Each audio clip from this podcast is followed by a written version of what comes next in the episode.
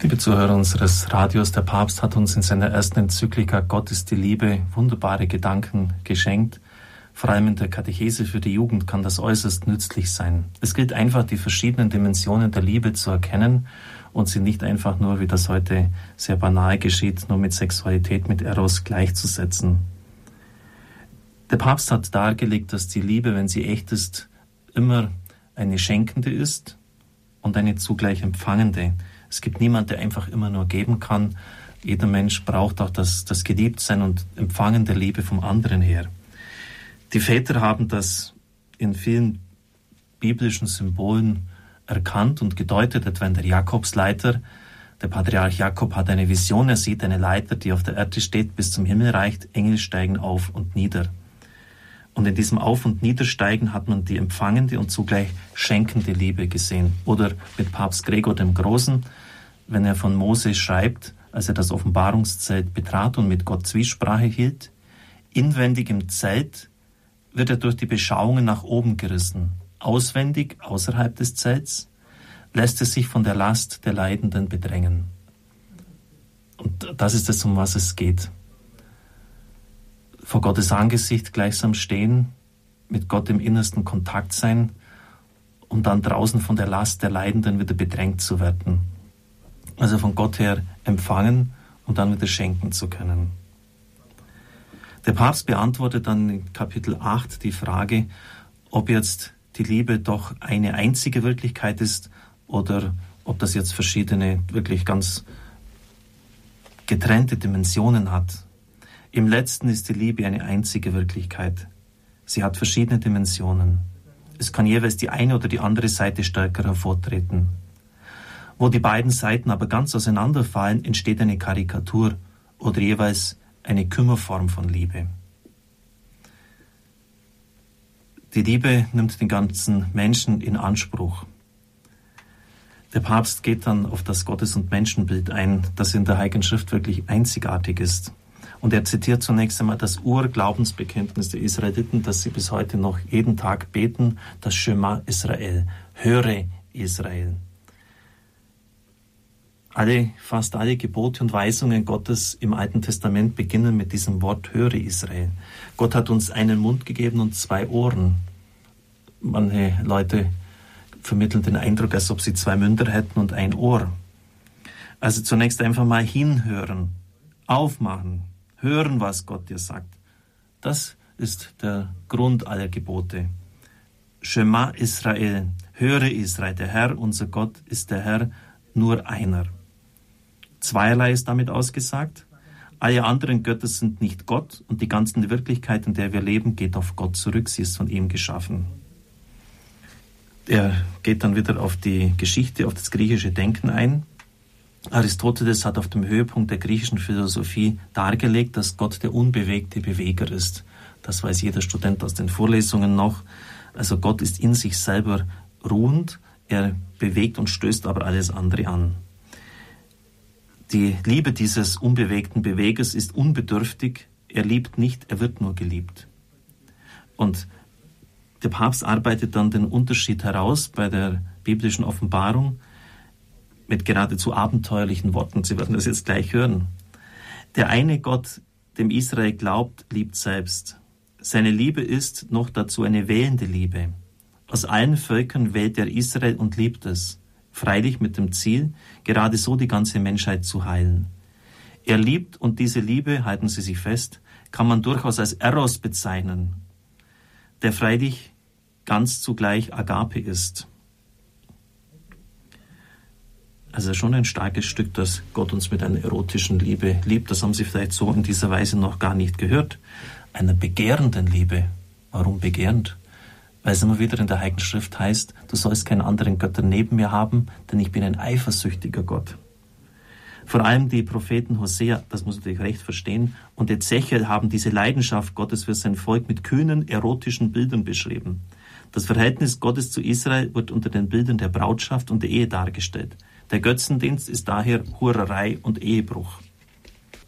Der Eros Gottes, also da schreibt er das wirklich jetzt so, der Eros Gottes für den Menschen ist, wie wir sagten, zugleich ganz und gar Agape.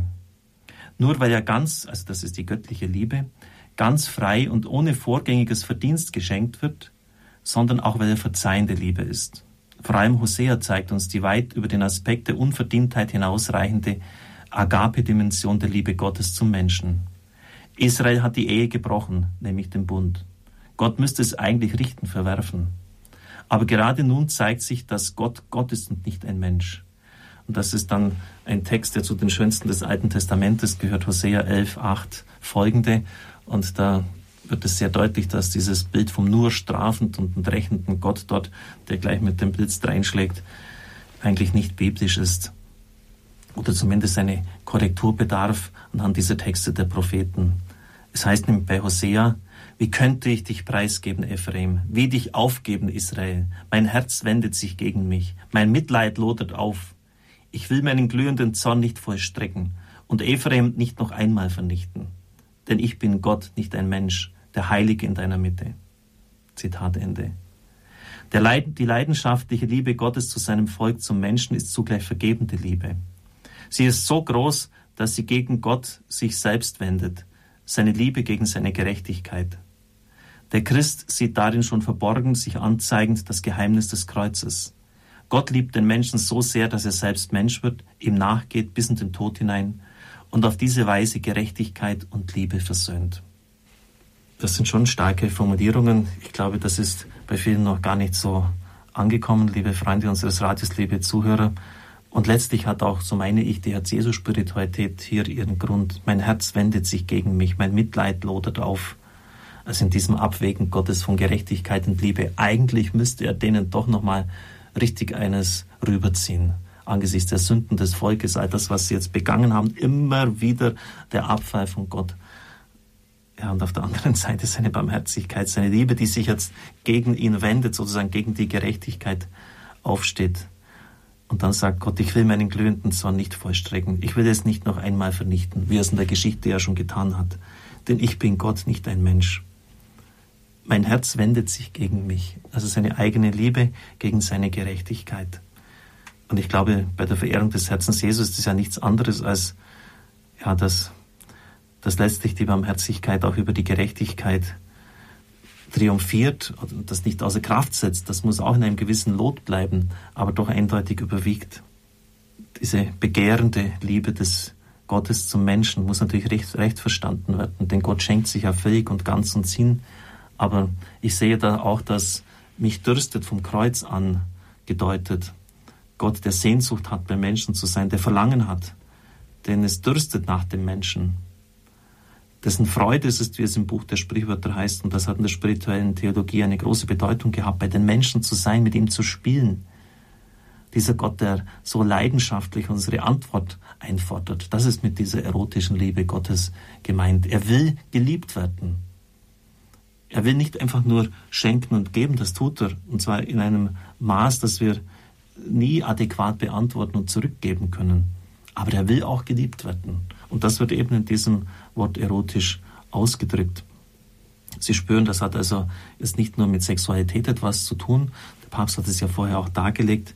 Es meint eine begehrende Liebe, eine Liebe, die auch sozusagen Antwort haben will, die für sich dann etwas haben will. Und bei Gott ist das so in einem wunderbaren ineinander von Eros und Agape, also von sich völlig verschenkender, verströmender Liebe und aber dann auch die Erwartung, dass Gott eine Antwort erhält vom Menschen. Und wir müssen ganz tief in unserem Herzen, auch in unserer Aufgabe im Radio hier, ja, diesen Durst Gottes verspüren, dass Gott Verlangen hat nach dem Menschen.